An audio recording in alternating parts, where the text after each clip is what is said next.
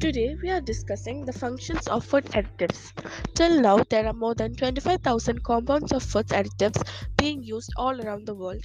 According to the compositions, food additives are generally divided into two major categories of natural additives and synthetic additives, wherein natural food additives are mainly produced by purifying the ingredients from plant or animal sources, while chemically synthesized additives are based on chemical raw materials from which organic or inorganic matter can be extracted and purified.